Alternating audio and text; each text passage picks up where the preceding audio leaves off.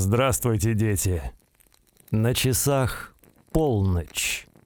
А значит, время для подкаста «Рука под кроватью».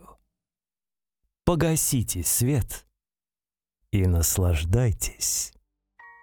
Все началось с человека по имени Филипп Лемаршан из со шкатулки головоломки.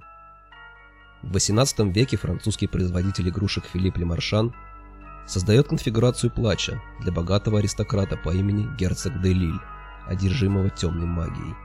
Он и его слуга Жак убивают женщину и удаляют ее внутренности, а Лиль использует темную магию и с помощью конфигурации плача вызывает демона по имени Анжелика в облике красивой женщины. Они хотят повелевать ею. Однако Анжелика и Жак предают и убивают герцога, а Лемаршан изобретает другую конструкцию – конфигурацию Элизиума для уничтожения демонов.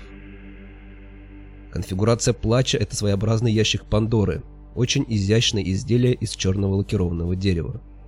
Важное различие между версиями книги и фильма, помимо названия, состоит в том, что версия шкатулки в кино трансформируется, показывая новые грани и формы, тогда как версия в новелле полностью разбирается и собирается заново. Киноверсия также отделана медью или золотом, и на ее поверхности, кажется, выгравированы загадочные символы. Версия в новелле полностью гладкая и не имеет явного рисунка, за исключением почти незаметного травления по швам между частями, но кажется отображает лица своих жертв в отражении света на своих гранях. Другие множественные коробки появляются на протяжении всей серии фильмов «Восставший из ада». Доктор Филипп Чинар во втором фильме коллекционирует их, и в его кабинете хранятся целых три экземпляра.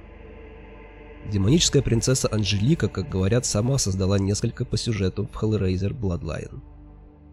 Но большинство коробок, которые можно увидеть в фильмах, не имеют названий и не используются.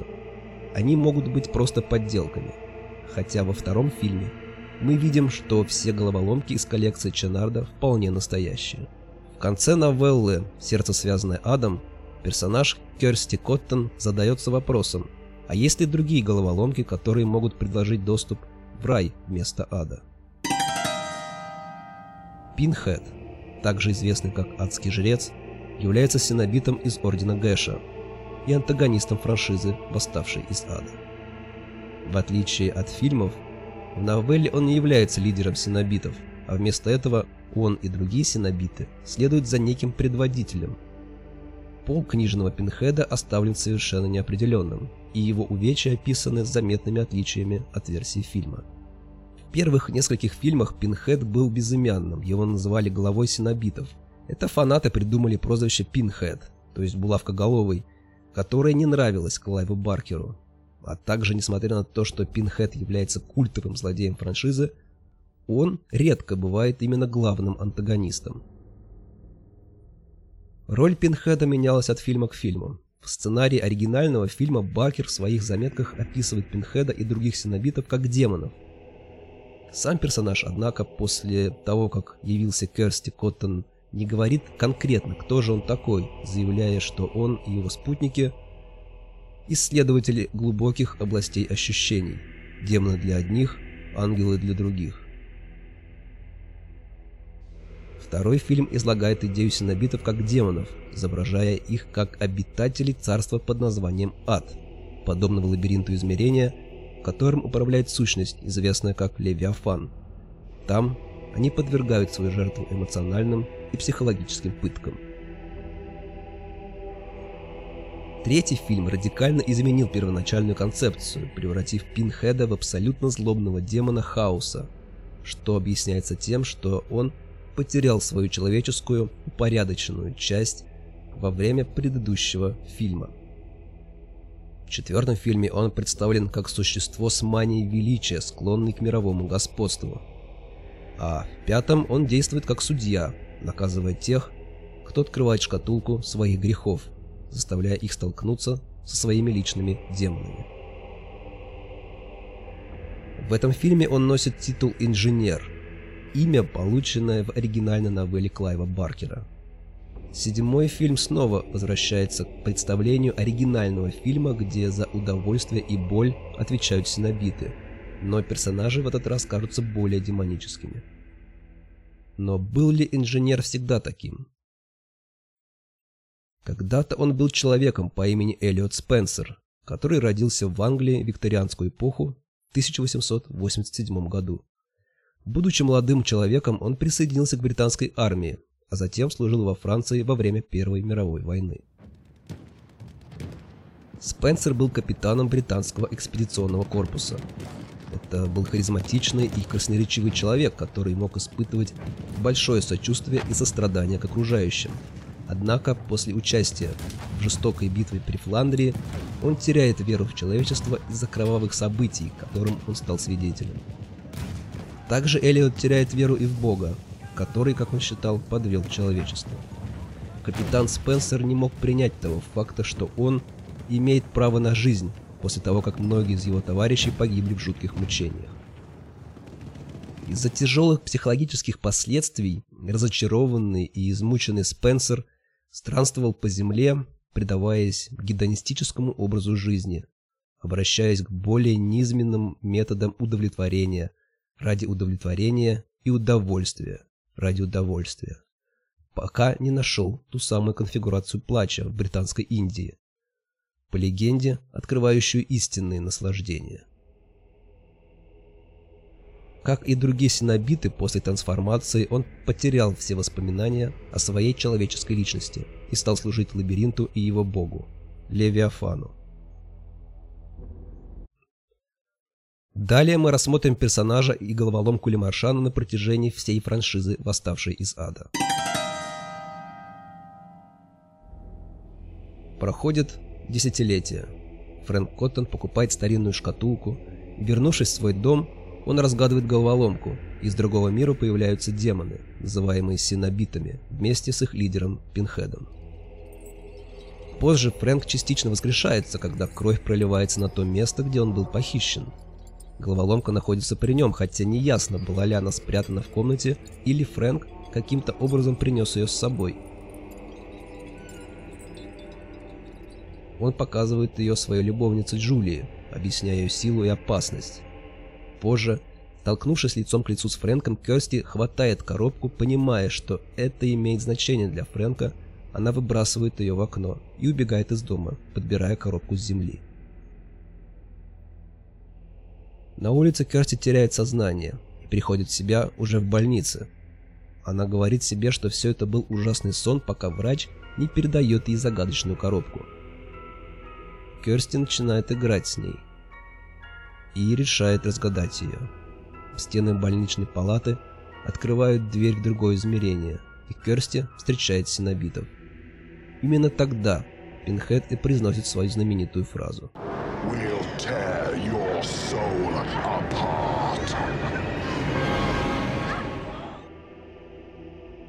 Но ее щадят при условии, что она приведет их к своему дяде Фрэнку, который каким-то образом сумел сбежать от них. Вернув Фрэнка, синобиты, обманувшие Керсти, хотят забрать ее с собой, но ей удается изгнать их обратно в их царство. После этого Керсти пытается сжечь коробку в огне на открытом воздухе, но появляется странный человек и вытаскивает конфигурацию плача из огня.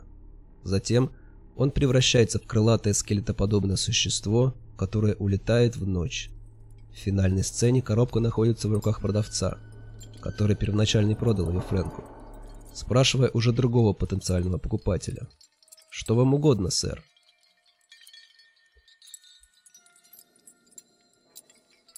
Во втором фильме 1988 года Пинхед является одной из пациенток психлечебницы, решившей головоломку, которую ей подкинул доктор Ченард, одержимый идеей разгадать тайну конфигурации Лемаршана. Однако Пинхед не забирает девушку, так как ею двигало не ее желание, а желание Ченарда. Здесь лидер синобитов проявляет чувство справедливости или же просто подчиняется законам своего мира. Он восстанавливает свои воспоминания о первоначальном «я», когда Керсти показывает ему фотографию Эллиота Спенсера. Тогда Пинхед возглавляет своих собратьев-синобитов, также обретших человеческий облик, в битве с недавно созданным синобитом доктором Ченардом, который устроил кровавую бойню в своей психиатрической клинике. По-видимому, Эллиот был убит Ченардом после того, как вернулся в свою человеческую форму. В третьем фильме, восставшем из ада, под названием «Ад на земле» 92 года стало известно, что возвращение Спенсера к его человеческой форме привело к тому, что все его негативные черты воплотились в независимой сущности, которая принимает форму Пинхеда. Он намеревается уничтожить коробку с головоломкой, чтобы больше никогда не возвращаться в ад. Без человеческой частицы Пинхед больше не связан с законами ада, поскольку он возродился на земле, вырвавшись из ловушки в виде замысловатой резной колонны с корчащимися фигурами и искаженными лицами, вылепленными на поверхности. Используя владельца ночного клуба, Джей Пи Монро Пинхед поглощает людей, чтобы наконец обрести свободу и устраивает резню, превращая некоторых из своих жертв в армию синобитов. Однако Спенсеру удается сбежать из Лимбо и остановить Пинхеда, воссоединившись с ним. Тогда цельная сущность снова была изгнана в реальность синобитов. Затем головоломку закапывают глубоко в яму из цемента на строительной площадке – Фильм заканчивается кадром завершенного здания, покрытого узорами, соответствующими конфигурации плача. Четвертый фильм под названием «Кровное родство» начинается на космической станции Минус в 2127 году. У Пола Мерчанта, человека, который построил станцию, есть робот, который решает конфигурацию плача. А далее во флешбеке описываются события 400-летней давности, когда Филипп Лемаршан, французский производитель игрушек, создает конфигурацию плача для богатого аристократа. Примерно 200 лет спустя другой предок Пола Мерчанта, Джон Мерчант, построил то здание, которое мы видим в конце третьей части «Восставшего из ада». Анжелика находит конфигурацию плача в цементной колонии в подвале и заставляет случайного человека разгадать ее, после чего Пинхед убивает его. Пинхед хочет заставить Джона использовать конфигурацию Элизиума, чтобы держать врата в ад открытыми, чтобы он смог приходить и уходить, когда ему заблагорассудится. Он заставляет Джона использовать конфигурацию Элизиума, но это не работает, поэтому Пинхед убивает Джона. Жена Джона Бобби с помощью головоломки отправляет Пинхеда и Анжелику обратно в ад. И теперь, в 2127 году у Пола есть план уничтожения синобитов – а именно по этой причине он построил минус. Пол отвлекает Пинхеда голограммой, а сам садится в спасательный шаттл и активирует конфигурацию Элизиума. Серия мощных лазеров и зеркал создают поле постоянного света, в то время как станция трансформируется и сворачивается, образуя массивную коробку. Свет задерживается внутри коробки, которая затем самоуничтожается, уничтожая вместе с собой и синобитов и навсегда разрывая связь между адом и землей. В пятом фильме с подзаголовком «Инферно» детектив Джон Торн обнаруживает конфигурацию плача, расследуя серию садистских ритуальных убийств, связанных с загадочной фигурой, известной только как инженер. В итоге он сам пытается решить эту головоломку. Ему снится дурной сон – но чего он не понимает, так это того, что он оказался в ловушке ада, постоянно просыпаясь рядом с коробкой на полу ванной. Пинхед здесь появляется в основном под видом полицейского психиатра доктора Пола Грегори, принимая свою истинную форму только ближе к концу. Чтобы сообщить главному герою, детективу Джозефу Торну, что он был в аду на протяжении всего фильма и был наказан за свою коррупцию и различные преступления.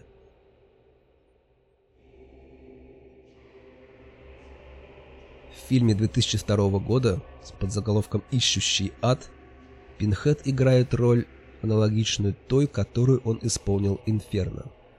Керсти теперь замужем за Тревором, коррумпированным страховым агентом, который замышляет убить ее ради денег, используя шкатулку Лемаршана, чтобы устранить жену чисто и без доказательств, указывающих на него самого, любовницу или его заговорщиков.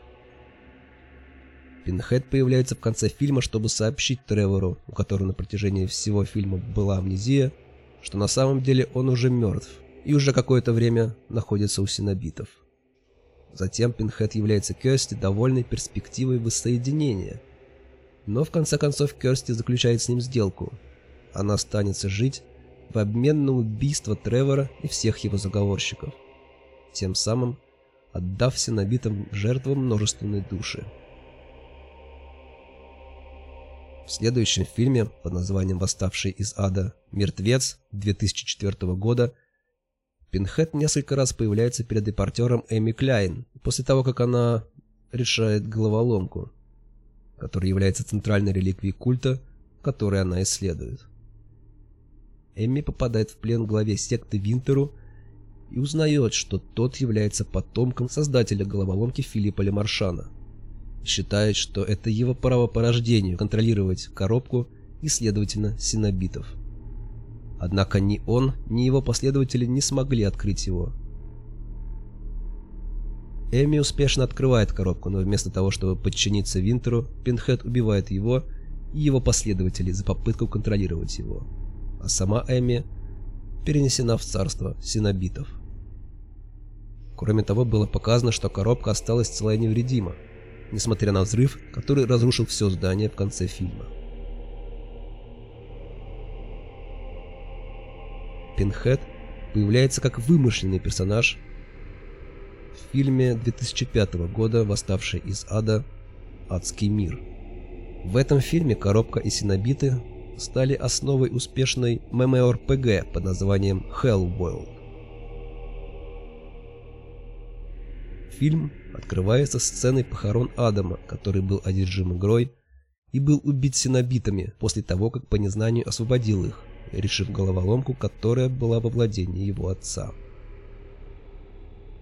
Хотя Пинхед, кажется, нападает на гостей на вечеринке, посвященной восставшему из ада, выясняется, что он является галлюцинацией пяти гостей, которых накачали наркотиками и заживо похоронил хозяин вечеринки, который так и зовется хозяин. Он обвиняет их в том, что они не предотвратили самоубийство его сына, помешавшегося на адском мире. В кульминации фильма отец Адама сидит в спальне, перебирая сувениры сына. Он обнаруживает, что мир о восставшем из ада основан на фактах, и что его сын завладел настоящей коробкой Лемаршана. Хозяин открывает ее, тем самым вызвав синобитов. Пинхед хвалит изобретательность Адама и высмеивает неверие хозяина.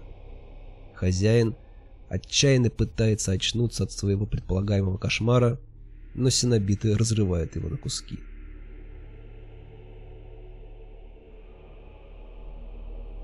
Восставшим из ада «Правосудие» 2018 года обновили внешний вид Пинхеда из предыдущих фильмов. Как объяснил сценарист и режиссер Гэри Танниклифф, это очень серьезный пинхед. Никаких резких фраз. Он намного более отстраненный и немного злее. Мы особенно старались включить это в макияж и костюм. Разрезы глубже, булавки немного длиннее. Его глаза полностью черные, а гардероб немного изящнее. Плоть на груди Пинхеда была порезана в форме ромба в честь хозяина Пинхеда, Левиафана. Фильм начинается с того, что Пинхед и Сенобит-аудитор Инквизиции Ада рассуждают о том, как можно изменить методы сбора душ, поскольку новейшие человеческие технологии сделали конфигурации бесполезными. В это время три детектива, братья Шон и Дэвид Картер вместе с Кристин Эгертон, расследуют серию жестоких убийств, совершенных преступником по прозвищу Наставник, который убивает нарушивших, по его мнению, 10 заповедей. Связь с одной из жертв приводит детективов к Карлу Уоткинсу, преступнику, который пропал без вести у заброшенного дома номер 55 на улице Людовика Плейс. Шон идет по этому адресу, но у дверей дома теряет сознание и, очнувшись, предстает перед обосновавшейся внутри Инквизицией ада.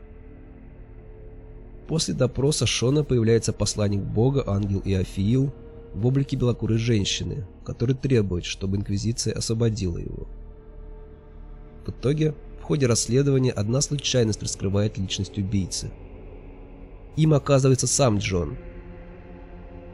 Разъяренный романом жены с его братом, Шон заставляет обоих открыть шкатулку Лемаршана, которую он украл, сбежав от Инквизиции. Шон надеется, что вызвав синобитов, сможет предложить им Эллисон и Дэвида вместо себя, но узнает от Пинхеда, что обмен не состоится, поскольку ад хочет получить его душу. Иофиил снова вмешивается и, требуя отложить исполнение наказания, сообщает синобитам, что Шон является частью плана Бога, намеревающегося внушить страх всем людям на земле. Пинхед негодует, но все же отпускает Шона, а в отместку жестоко расправляется с Иофиилом. За убийство ангела Бог превращает Пинхеда в смертного и изгоняет его тем самым из ада.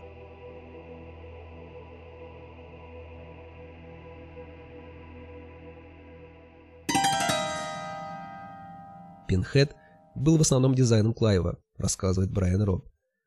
Было много обсуждений с Клайвом, а затем я сделал несколько рисунков. Сначала у нас были просто шипы, выходящие из его головы. Я хотел, чтобы это было более геометрическим. Изначально у него были булавки по всему телу, но мы с Клайвом подумали, что было бы неплохо сделать это больше похожим на маску с булавками вокруг подбородка, над ушами и на затылке. Мы смоделировали это шесть раз и сделали множество рисунков. Если вы посмотрите на первые тестовые изображения, то увидите, что там именно булавки, а не гвозди. Но булавки терялись, их не было видно. Поэтому мы подрезали концы булавкам и сделали наши собственные полые латунные гвозди, которые вставили поверх. И они были намного более заметными. Для дизайна синобитов Баркер черпал вдохновение в панк-моде, католицизме и в посещениях клубов Садамаза в Нью-Йорке и Амстердаме. В частности, для Пинхеда Баркер черпал вдохновение в африканских фетиш-скульптурах. Первоначально Баркер намеревался сделать Пинхеду пирсинг пупка, подразумевая, что у персонажа также был пирсинг гениталий. После получения финансирования в начале 86 -го года Баркер и его продюсер Крис Фиг собрали команду для разработки синобитов. В команду входили Боб Кин и Джефф Портас из Image Animation и Джейн Уайлдгус, дизайнер костюмов, которой было предложено сделать серию костюмов для 4-5 супермясников, одновременно совместно с Image Animation доработать дизайн шрамов и увечий. Что касается освещения, для Пинхеда оно было разработано таким образом, чтобы тени как бы кружились вокруг его головы. И напоследок добавлю, что Пинхед был показан в ранних набросках Фредди против Джейсона. Предполагалось, что он будет противостоять своим собратьям-иконам ужасов в аду в заключительной сцене фильма, что привело бы к своего рода сиквелу, в котором сражаются все три персонажа. Однако от этой идеи отказались. Во многом благодаря игре Дага Брэдли Пинхед, безусловно, занимает почетное место среди икон фильмов ужасов. какие бы жуткие последствия не ожидали того, кто призовет его, образ фигуры в черном кожаном одеянии, пришитом к телу и с булавками, торчащими из изрезанной кожи головы, продолжает манить к себе заблудшие души.